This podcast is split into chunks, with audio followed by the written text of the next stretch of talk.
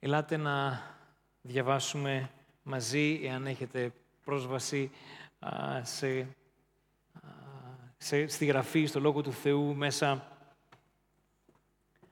από τα κινητά σας ή αν έχουν μπροστά σας γραφές και ελάτε να ανοίξουμε στο Λουκά, στο Ευαγγέλιο σύμφωνα με τον Λουκά, στο ένατο κεφάλαιο και εκεί θα δούμε τα εδάφια 57 έως και 62. Λουκάς, κεφάλαιο 9 και εδάφια 57 έως και 62.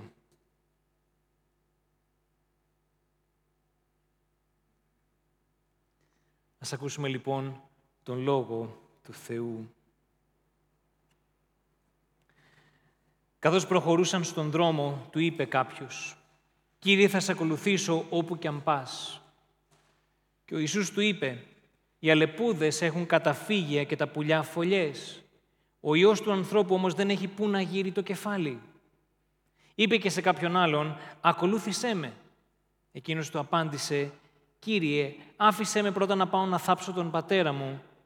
Και ο Ιησούς του είπε «Άφησε τους νεκρούς να θάψουν τους νεκρούς τους, εσύ όμως πήγαινε να αναγγείλεις τη Βασιλεία του Θεού». Του είπε και κάποιος άλλος «Θα σε ακολουθήσω, Κύριε, αλλά άφησε με πρώτα να αποχαιρετήσω τους δικούς μου». Και ο Ιησούς του είπε «Όποιος βάζει το χέρι τους στο αλέτρι και κοιτάζει προς τα πίσω, δεν είναι κατάλληλος για την Βασιλεία του Θεού». Είναι μία από τις περικοπές της Καινής Διαθήκης που ανήκουν σε αυτά που αποκαλούμε τα δύσκολα λόγια του Ιησού. Και ελπίζω να το νιώσαμε πως ο Ιησούς δεν μασάει τα λόγια του εδώ. Δύσκολες φράσεις. Άσε τους νεκρούς να θάψουν τους νεκρούς τους. Δεν μπορείς να κοιτάς μπροστά και την ίδια στιγμή πίσω. Αν πρόκειται να με ακολουθήσεις, βάλ το καλά στο κεφάλι σου. Δεν έχω πού να γύρω το κεφάλι μου. Θες να έρθεις. Και ακόμη πιο δύσκολο από τα ειλικρινή λόγια του Ιησού, που δεν μοιάζουν με οτιδήποτε άλλο, σε παρακαλάει στη ζωή σου σήμερα να μπεις, είναι πως σου ζητάει με ειλικρίνεια να κοιτάξεις τον τρόπο με τον οποίο πλησιάζεις στον Ιησού. Δεν είναι δηλαδή απλά τα ειλικρινή λόγια του Ιησού που είναι δύσκολα, αλλά σου ζητά με έναν ειλικρινή τρόπο να κοιτάξεις τον εαυτό σου. Ακόμη και αν είσαι χρόνια κοντά του και τον ακολουθείς. Και είναι μια επίπονη διαδικασία αυτή, είναι επίπονο κάτι τέτοιο. Βλέπετε, οι άνθρωποι για τους οποίους γίνεται ο λόγος εδώ, είναι άνθρωποι που δηλώνουν έτοιμοι να ακολουθήσουν τον Ιησού.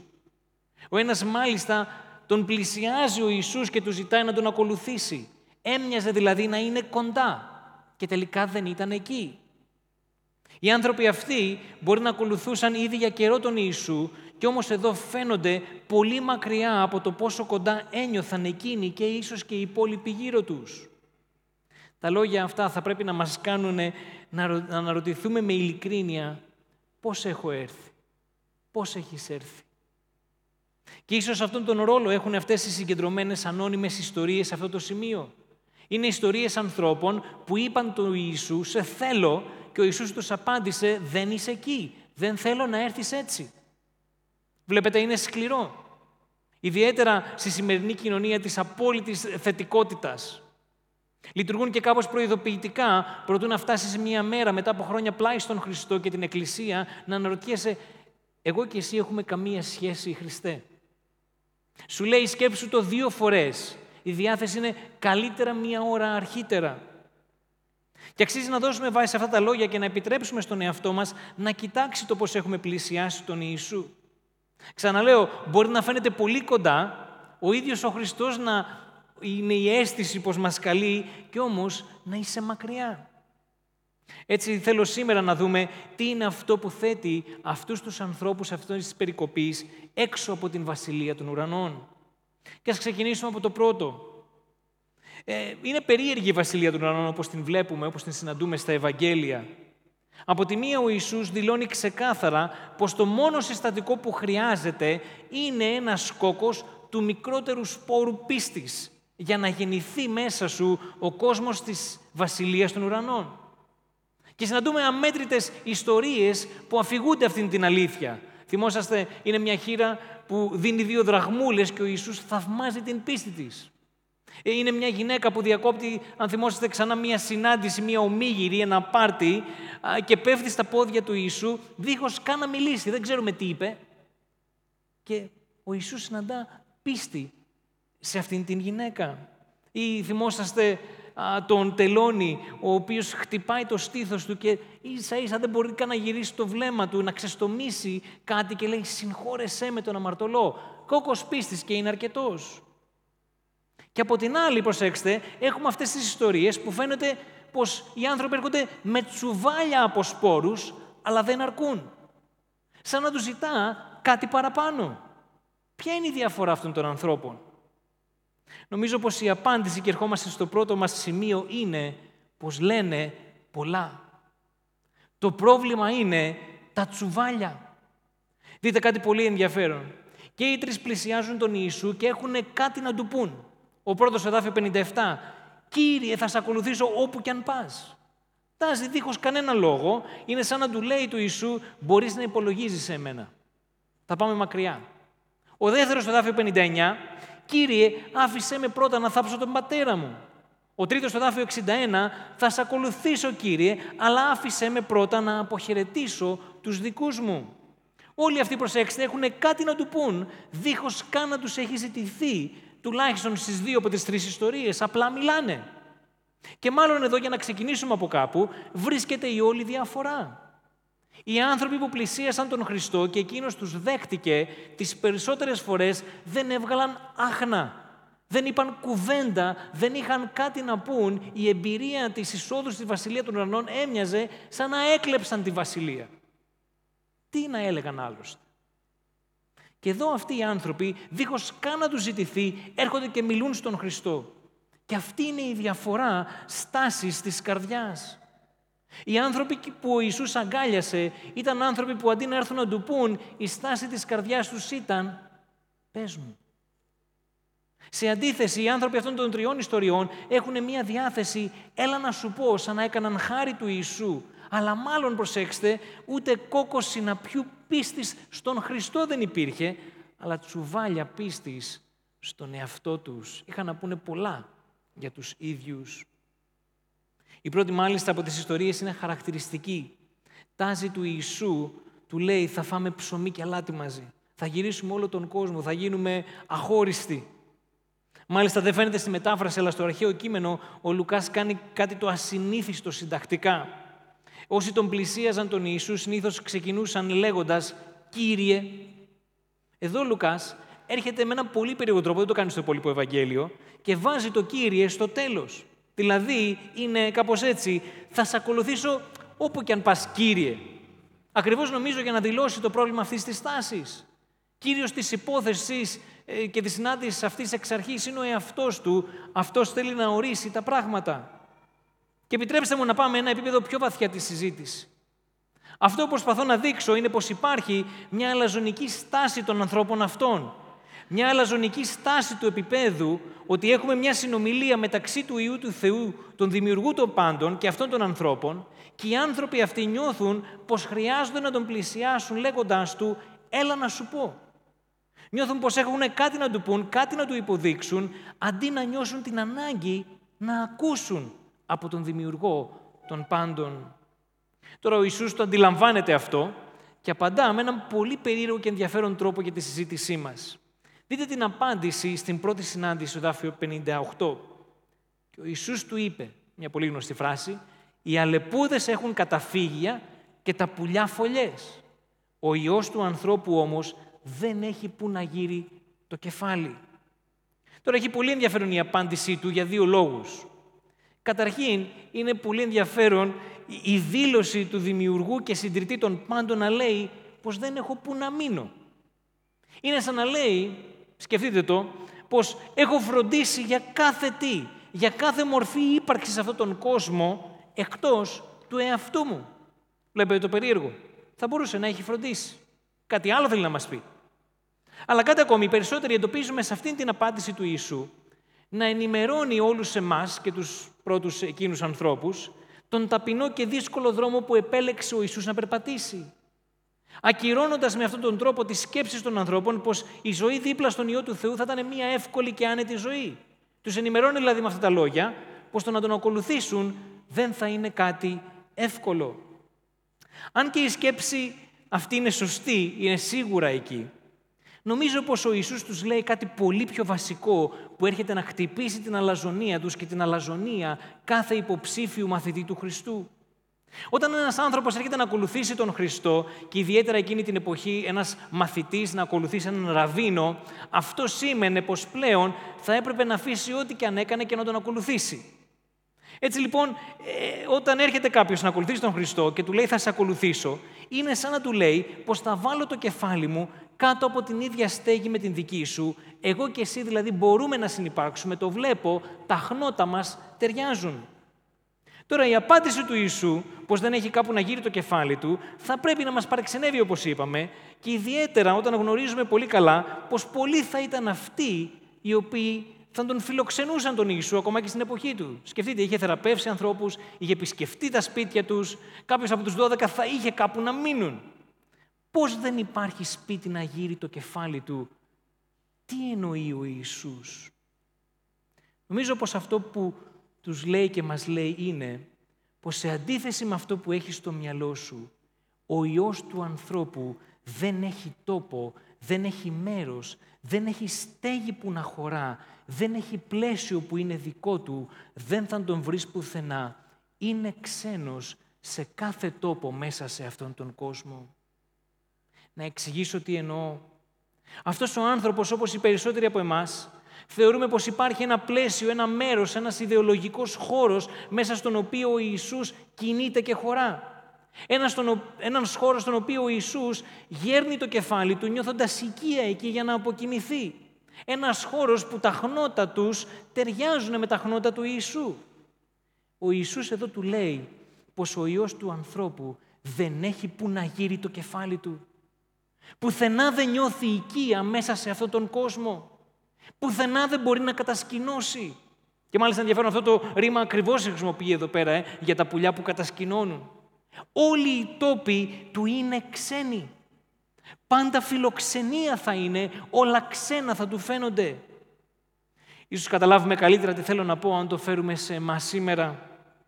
Όλοι μας θέλουμε να βλέπουμε τον Χριστό να γέρνει το κεφάλι Του εκεί που εμείς γέρνουμε το κεφάλι μας να κοιμηθούμε και να τον βλέπουμε εκεί πέρα και πάλι να ξυπνά το πρωί. Όλοι μας έχουμε μια ιδεολογία και θέματα τα οποία πιστεύουμε πως αυτά είναι που εκφράζουν τον Χριστό. Για αυτά υπεραμείνεται. Ε, κάπως έτσι ελεγκτικά δεν τον προσεγγίζεις. Τσεκάρισε αν βρίσκεις τις ίδιες ασχολίες, τα ίδια πιστεύω και τις ίδιες αρχές στον Χριστό για να τον ακολουθήσεις. Θέλουμε να βρούμε τον Χριστό κατασκηνωμένο πάνω από τα θέματα που μας αφορούν και πάνω από όσα εμείς πιστεύουμε και αγωνιζόμαστε. Το ίδιο κάνει ο πρώτος άνθρωπος της περικοπής μας. Θεωρεί πως οι σκέψεις του, οι αντιλήψεις του και οι αγώνες του αποτελούν κοινό τόπο με τον Ιησού. Είναι σαν να του λέει, εγώ και εσύ είμαστε από την ίδια πλευρά. Επιτέλους βρήκα κάποιον που λέει όσα εγώ λέω. Ο Ιησούς του απαντά, δεν έχω μέρος να γύρω το κεφάλι μου μέσα σε αυτόν τον κόσμο. Αυτό δεν κάνουμε με την Αγία Γραφή, με το Λόγο του Θεού. Τι κάνουμε, ξεφυλίζουμε την Γραφή, ελπίζοντας να βρούμε τον Ιησού να κοιμάται και να ξυπνά στα μέρη τα δικά μας. Αλλά λειτουργεί ανάποδα ο Λόγος του Θεού. Αυτό δεν κάνουμε με τις αρχές μας και τους αγώνες μας. Προσπαθούμε να τους χωρέσουμε, να τους φορέσουμε στον Χριστό και στο μήνυμα του Ευαγγελίου. Και προσέξτε, μπορεί αυτό και το οποίο θέλουμε να βρούμε τον Χριστό να πλαγιάζει, να είναι κάτι το πολύ καλό και μάλιστα το πολύ θεάρεστο. Οι δύο τελευταίοι άνθρωποι των ιστοριών μας ζητούν από τον Χριστό κάτι όντως το καλό και το θεάρεστο, να φροντίσουν τους νεκρούς τους και δεύτερον, να, ο άλλος να χαιρετήσει τους οικείους του. Μάλιστα, ο νόμος τους επέβαλε να προβούν σε τέτοιες ενέργειες. Αλλά ακόμη προσέξτε και για αυτά τα καλά και τα θεάρεστα, ο Ιησούς μας λέει πως ο τόπος μας δεν είναι κοινός. Δεν μοιραζόμαστε το ίδιο προσκέφαλο. Πάρτε για παράδειγμα το θέμα της δικαιοσύνης. Σκεφτείτε κάτι για το οποίο σίγουρα η δικαιοσύνη είναι με το μέρος σας. Θέλουμε να βρίσκουμε τον Ιησού στο πλάι μας. Θέλουμε να μιλάει για αυτό που βλέπουμε, να το υποστηρίζει και να αγωνίζεται στο πλάι μας. Ο Ιησούς μας λέει πως όσο και αν με βρίσκει σύμφωνο αυτό για το οποίο παλεύεις, στο τέλος της ημέρας, εμείς οι δύο θα είμαστε πάλι ξένοι. Δεν μπορώ να μείνω μαζί σας, με συγχωρείτε, καληνύχτα. Εμείς ερχόμαστε να του πούμε του Ιησού για την αδικία. Έχουμε πράγματα να του πούμε. Νομίζουμε ότι θα φάμε ψωμί και αλάτι μαζί. Εκείνος όμως ζητά να τον ακούσουμε για τη δικαιοσύνη. Εμείς ερχόμαστε και του λέμε, βλέπουμε αυτή την αδικία στον κόσμο.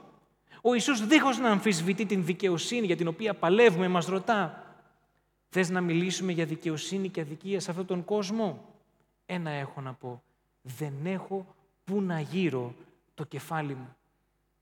Ούτε στο σπίτι σου δεν νιώθω ότι είναι ένα μέρος ασφαλές. Γιατί δεν έχει την ποιότητα του οίκου του πατρός μου. Και αυτή ήταν και η ιστορική πραγματικότητα για τον Ιησού, αν το σκεφτούμε. Τι έγινε στο τέλος; Εγώ όλοι αυτοί που του τάζανε, πολύ καλά έλεγε ο Ιησούς, δεν έχω που να γύρω το κεφάλι μου. Ε; Εγκαταλείφθηκε από τους πάντες. Δεν είχε που να γύρει το κεφάλι του. Όλοι τον προδώσαμε. Και χρειάζεται να ακούσουμε αυτά τα σκληρά λόγια από τον Ιησού. Γιατί χρειάζεται να καταλάβουμε πως χρειάζεται να κλέψουμε την βασιλεία των ουρανών σαν κάτι που δεν μας ανήκει. Δεν έχεις να πεις κάτι για να υποστηρίξεις τη θέση σου, για να είσαι μέσα σε αυτήν. Είναι ένας ξένος τόπος, όπως ο Ιησούς νιώθει ξένος ανάμεσα σε αυτόν τον τόπο, δίχως να μπορεί να κλείνει πουθενά το κεφάλι του.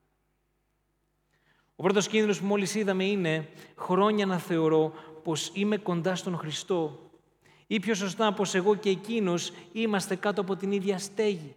Να θεωρώ πως τον ακολουθώ. Όμως ποτέ να μην ήρθα ως κάποιος που χρειαζόταν αποδοχή ε, και όχι απλά μια επιβεβαίωση. Να μην ήρθα δηλαδή δίχως να βγάλω κουβέντα από το βάρος που ένιωθα, αλλά και το θαυμασμό της αγάπης του, ήρθα να του πω και όχι να μου πει. Ο δεύτερος κίνδυνος είναι να λέω στον Ιησού, αύριο θα σε ακολουθήσω. Και χρόνια μετά να βρίσκω τον εαυτό μου στο ίδιο σημείο. Προσέξτε, αυτή είναι η απάντηση των δύο τελευταίων ανθρώπων της περικοπής μας. Αύριο θα σε ακολουθήσω. Δείτε στον πρώτο, στο εδάφιο 59. Είπε και σε κάποιον άλλον, ακολούθησέ με. Εκείνος του απάντησε, Κύριε, άφησέ με πρώτα να θάψω τον πατέρα μου. Ε, ζητά χρόνο. Το ίδιο και ο δεύτερος, στο εδάφιο 61.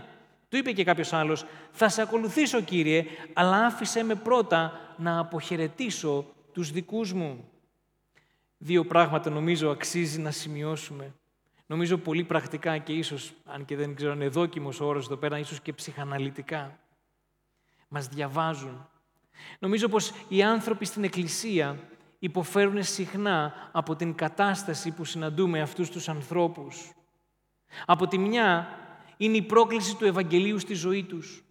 Έχουν νιώσει πως συμμετέχουν σε κάτι το πολύ μεγαλύτερο, όπως ο ίδιος ο Ιησούς ομολογεί χαρακτηριστικά στο εδάφιο 60, άφησε τους νεκρούς να θάψουν τους νεκρούς, εσύ όμως πήγαινε να αναγγείλεις τη Βασιλεία του Θεού. Βλέπετε, η χριστιανική τους ζωή έχουν καταλάβει πως δεν είναι κάτι το απλό, δεν είναι απλά μια επόμενη μέρα στη ζωή μου. Ο κάθε χριστιανός βλέπει την ζωή του ως μέρος μιας βασιλείας που έρχεται. Είναι κάτι μεγαλύτερο από ό,τι συμβαίνει σε αυτή την ζωή. Συμμετέχει σε κάτι θεϊκό που συμβαίνει. Αυτή είναι η αίσθησή του. Ε, μάλιστα αυτό είναι που τον κάνει να ακολουθεί αυτό που του λέει ο Ιησούς, να του δίνει την αίσθηση πως όλα τα υπόλοιπα σχεδόν μπροστά στη Βασιλεία των Ουρανών φαίνονται νεκρά. Έχει νιώσει αυτή την πρόκληση στη ζωή του, βλέπει κάτι ανώτερο να διέπει την ζωή του.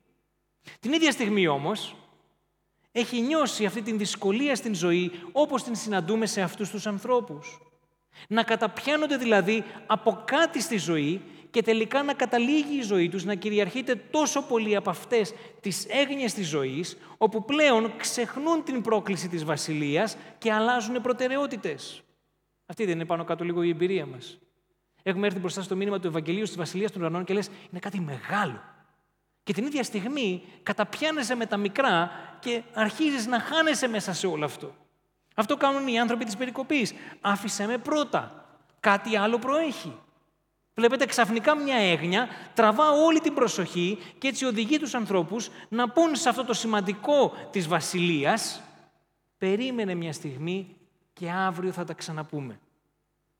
Αυτή είναι η τραγική κατάστασή μας και η κατάσταση πολλών ανθρώπων κοντά στον Χριστό. Έχουμε την γεύση και της πρόκλησης ενός πολύ σημαντικού πράγματος ή καλύτερα μιας σημαντικής εμπειρίας, κάτι ανώτερο έχει εισέλθει στη ζωή μας, όμως οι καθημερινές μας έγνοιες έρχονται και διαρκώς αναβάλουν τη συμμετοχή μας σε ό,τι σημαντικό ο Θεός μας καλεί.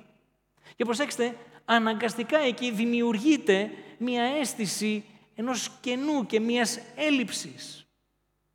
Και μπορείς να τσεκάρεις μόνη σου και μόνος σου για αυτή την κατάσταση. Και εδώ ίσως αρχίζει να γίνεται λίγο πιο πολύ αυτό που λέω, δεν ξέρω είναι δόκιμο, αλλά ψυχαναλυτικό. Εάν τρώγεσαι με, με, με κάτι κάθε μέρα και ξανά και ξανά στη ζωή σου από το πρωί ως το βράδυ τρώγεσαι με αυτό. Είναι ίσως επειδή ξέρεις πως έχεις κάτι πολύ μεγάλο στο οποίο έχεις καλεστεί στη ζωή σου, έχεις αυτή την βαθιά αίσθηση, όμως καταπιάνεσαι με τόσα άλλα σημαντικά πράγματα, αναβάλλοντας διαρκώς ό,τι πιο σημαντικό έχεις καλεστεί. Και έτσι αλλάζοντας προτεραιότητες, ψάχνεις το νόημα στην επίλυση αυτών των πραγμάτων, όμως το βάρος της δόξας και του νοήματος βρίσκεται σε αυτό που είχες βάλει σε πάυση και κάποια στιγμή όταν το κατάλαβες είχε χαράξει βαθιά την καρδιά σου με έναν τρόπο με τον οποίο δεν φτουρά να βγει μέσα στις καθημερινές έγνοιες. Να το πω κάπως έτσι, πιο πρακτικά ακόμα.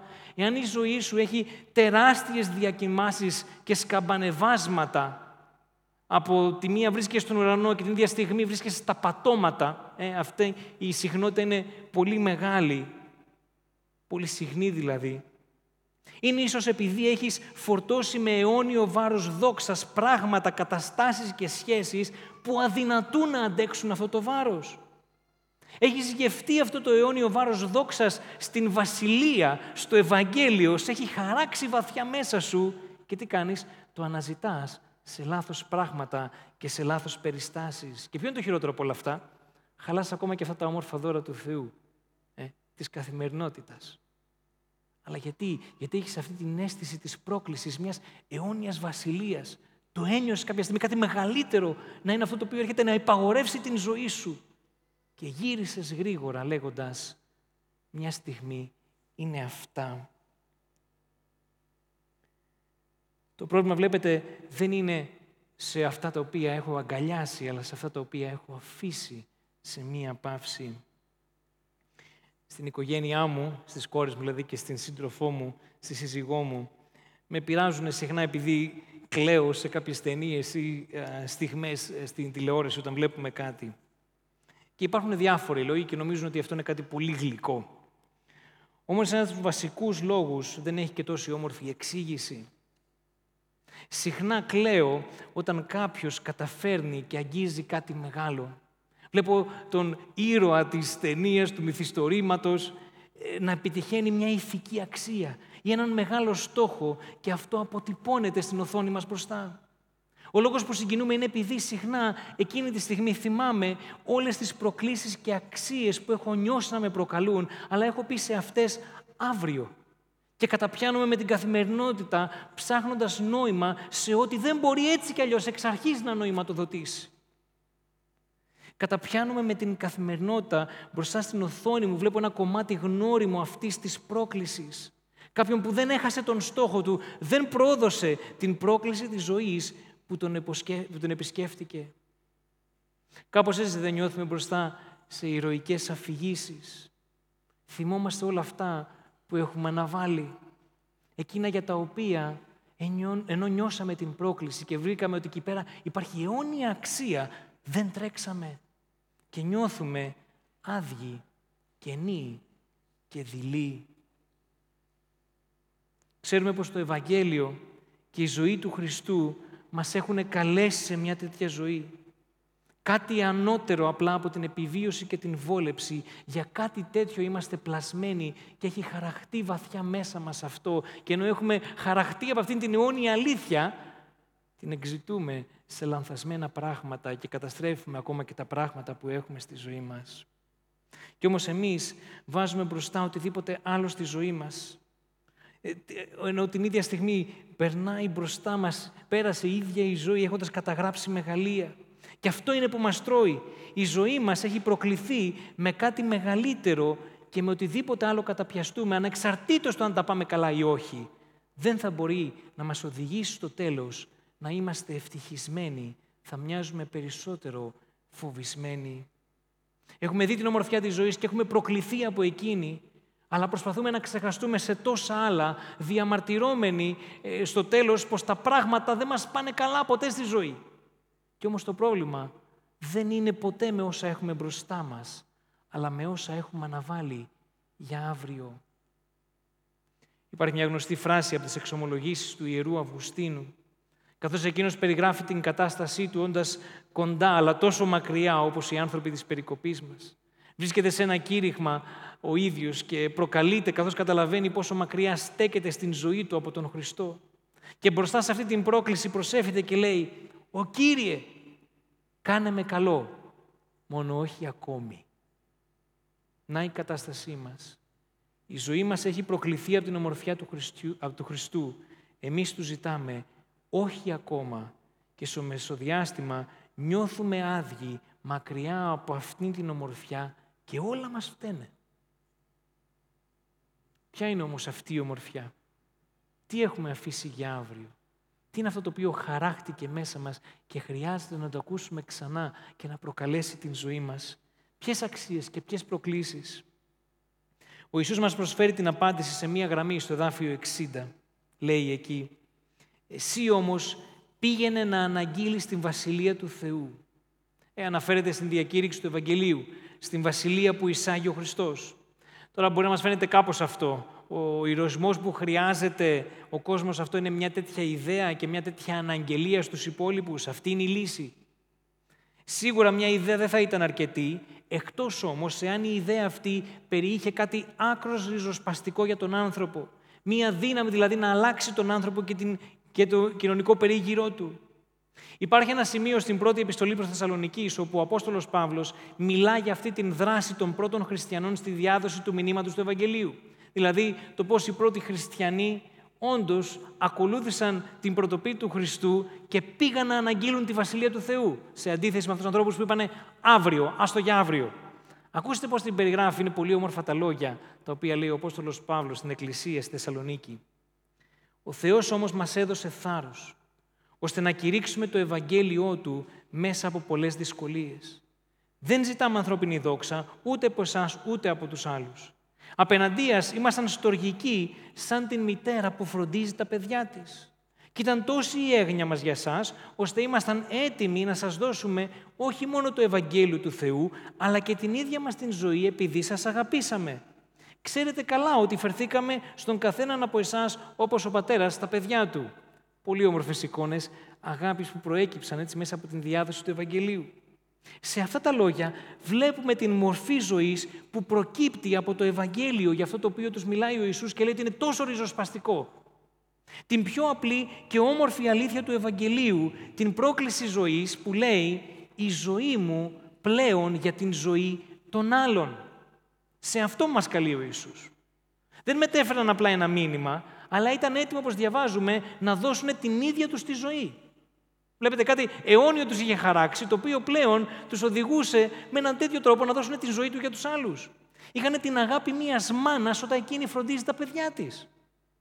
Πάνω από την ίδια τους τη ζωή πλέον ήταν οι άλλοι. Και αυτή είναι η ομορφιά της βασιλείας των ουρανών. Μία άλλη βασιλεία από αυτήν του κόσμου. Βλέπετε, δεν είναι απλά ένα μήνυμα το Ευαγγέλιο, είναι μία δύναμη να αλλάξει δομικά τον άνθρωπο και την κοινωνία γύρω του. Να του πάρει ό,τι πιο άσχημο που είναι τι, την αιμονή του με τον εαυτό του και να του δώσει ό,τι χρειάζεται, την αγάπη για τους άλλους. Στην εκκλησία μας, ε, στα Εξάρχεια, έχουμε την ευλογία μέσα στην πανδημία να έχουμε μια ταράτσα που την έχουμε αξιοποιήσει ακριβώς γιατί βρίσκεται σε ανοιχτό χώρο, πάλι με περιορισμένους φυσικά αριθμούς. Αλλά σε μία από τις προβολές ταινιών έτσι με αποστάσεις που είχαμε, είδαμε μια ταινία του Ρώσου σκηνοθέτη Ταρκόφσκι με όνομα τίτλο «Η Θυσία», η οποία μάλιστα ήταν και η τελευταία του ταινία μετά από μερικούς μήνες που βγήκε η παραγωγή, πέθανε. Και συναντούμε εκεί πέρα τον πρωταγωνιστή, δεν θα πούμε όλες τις λεπτομέρειες γιατί είναι τεράστια η ταινία, συναντούμε τον πρωταγωνιστή σε ένα σταυροδρόμι επιλογής. Από τη μια να συνεχίσει μια τυφλή καταναλωτική ζωή στερεοτύπων, ε, ό,τι διαβάζαμε νωρίτερα, ε, ε, οι γονείς, η κληρονομιά, η σταδιοδρομία μου, οι επιτυχίες στη ζωή. Ε, και απ' την άλλη, προσέξτε στο σταυροδρόμι αυτό, μία ζωή θυσίας όλων αυτών για κάτι ανώτερο. Έτσι, αυτό είναι το, η πρόκληση που συναντούμε και στην περικοπή. Αυτή είναι η πρόκληση εδώ. Ακούσε τώρα τον σκηνοθέτη, εμπνευσμένο από την θυσία της χριστιανικής πίστης, όντας ο ίδιος χριστιανός, να μιλάει εκεί πέρα και να περιγράφει τι είναι αυτό που τον οδήγησε να θεωρεί σαν αυτό το πιο σημαντικό κομμάτι και αυτή, να αφήσει την ταινία αυτή σε εμάς, λέει. Πάνω απ' όλα, το ενδιαφέρον μου είναι για τον χαρακτήρα που είναι σε θέση να θυσιάσει τον εαυτό του και τον τρόπο της ζωής του. Μία τέτοιου είδους συμπεριφορά αποκλείει από την φύση της ίδιας της πράξης όλα αυτά τα εγωιστικά ενδιαφέροντα που διαμορφώνουν το νορμάλ λογικής προσδράσης. Είναι συνήθως παράλογη και καθόλου πρακτική η θυσία, κι όμως ή για ακριβώς αυτόν τον λόγο το πρόσωπο που δρά με αυτόν τον τρόπο φέρνει θεμελιακές αλλαγές στις ζωές των ανθρώπων και στην πορεία της ιστορίας. Αυτό ήταν ο χριστιανισμός. Ήταν μια κοινότητα ανθρώπων οι οποίοι στο σταυροδρόμι αυτό είπαν στα κομμάτια τα δικά μου. Υπάρχει κάτι πολύ ανώτερο που ξεκινάει από τη θυσία του ίδιου του Χριστού το οποίο έχει χαράξει την ζωή μου. Πλέον αρχίζω και ζω για αυτό το ανώτερο που έχει καλέσει την ζωή μου. Βλέπετε, έχει μια απόκοσμη δύναμη η θυσία που ξεκινάει από το Σταυρό του Χριστού και έφερε θεμελιακές αλλαγές. Και η ερώτηση για τον καθέναν από εμάς, γιατί αν είσαι χριστιανός και έχεις ελκυστεί από τον Χριστό, κάποια στιγμή στη ζωή σου το έχεις νιώσει. Θυμάσαι που κάποτε είχες αγγιχτεί από αυτήν την απόκοσμη δύναμη, από τη θυσία του Χριστού, που καταλάβαινες ότι σε φέρνει σε ένα σταυροδρόμι μιας ανώτερης, αιώνιας αλήθειας και βασιλείας των ουρανών. Θυμάσαι, αυτή είναι η ερώτηση. Αυτή είναι η βασιλεία που φέρνει ο Ιησούς τόσο απλά. Αυτό έχουν γευτεί οι μαθητές και μετέδωσαν σε όλη την ανθρωπότητα. Η ζωή μου για τον άλλον. Αυτό είναι ο Σταυρός, αυτό είναι η θυσία. Τι χρειάζεται να κάνεις; Αυτό που έκαναν οι μαθητές. Προσέξτε, όχι ηρωισμούς. Ναι, κλαίω και κλαίμε όταν βλέπουμε μια ηρωική φιγούρα που στέκεται σταθερά στις αξίες κτλ. Αλλά προσέξτε, οι μαθητές αναγνώρισαν πως ο Χριστός δεν είχε πού να γύρει το κεφάλι τους σε αυτόν τον κόσμο.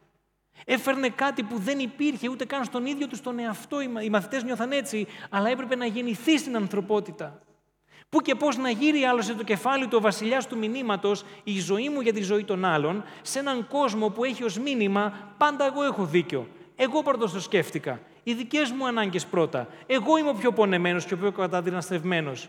Πάντα μα πάντα η δικαιοσύνη από τη δική μου τη μεριά είναι. Και τη στιγμή που το κατανόησαν ότι ο Χριστός σε κανενός δεν μπορούσε να μείνει το σπίτι, είδα τον Χριστό να τους λέει «Δεν έχω που να ακουμπήσω το κεφάλι μου. Έλα, ακούμπησε το δικό σου σε εμένα. Θα γεννηθεί σε σένα αυτό που δεν έχεις. Εκεί απέκτησαν οι μαθητές την στοργή και την φροντίδα που έδωσαν μετά στους ανθρώπους στη Θεσσαλονίκη. Πώς αλλιώς μπορεί να γεννήθηκε αυτή η αγάπη; Υπάρχει μια σκηνή από τα Ευαγγέλια, από το κατά Ιωάννη Ευαγγέλιο που περιγράφει αυτό που μόλις τώρα είπα ως προς τη μαθητεία που ζητά ο Ιησούς. Θυμόσαστε, διαβάζουμε εκεί στο 13ο κεφάλαιο, ένας από τους μαθητές του, και ας μας συγκλονίσει αυτή η εικόνα, που ο Ιησούς τον αγαπούσε, ήταν γερμένος στο τραπέζι κοντά στο στήθος του. Έγειρε τότε εκείνος ο μαθητής στο στήθος του Ιησού. Βλέπετε το Ευαγγέλιο. Δεν έχω που να ακουμπήσω σε αυτόν τον απάνθρωπο κόσμο. Δεν έχω που να γύρω, λέει ο Ιησούς. Έλα, γύρε εσύ στο στήθος μου. Θα γίνω εγώ ο τόπος, η φωλιά, η σκηνή σε αυτόν τον κόσμο. Και πάρε δύναμη από εκεί, πάρε από αυτό που δεν έχεις και δώσε το και στους άλλους. Αυτό είναι το Ευαγγέλιο, αυτή είναι η δύναμη του Ευαγγελίου, μια αγκαλιά της αιωνιότητας μέσα σε αυτόν τον κόσμο. Στην αγκαλιά αυτή μεταμορφωνόμαστε.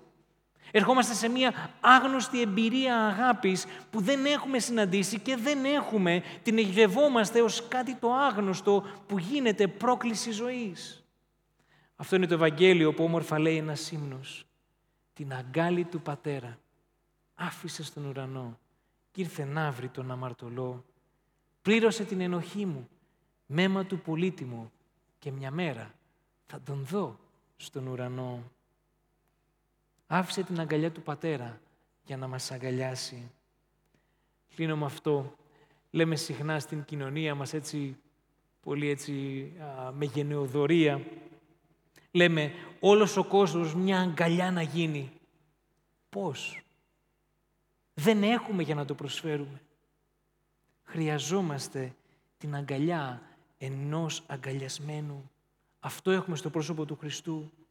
Χρειαζόμαστε κάποιον στον οποίο η εμπειρία του στο σπίτι ήταν γεμάτη από αγάπη και από αυτήν την αγκαλιά. Ήταν μια εμπειρία ο ένας για τον άλλον. Η πρόκληση. Μην πεις τίποτα. Συνήθως αυτό που χρειάζεται είναι να μην βγάλεις άχνα.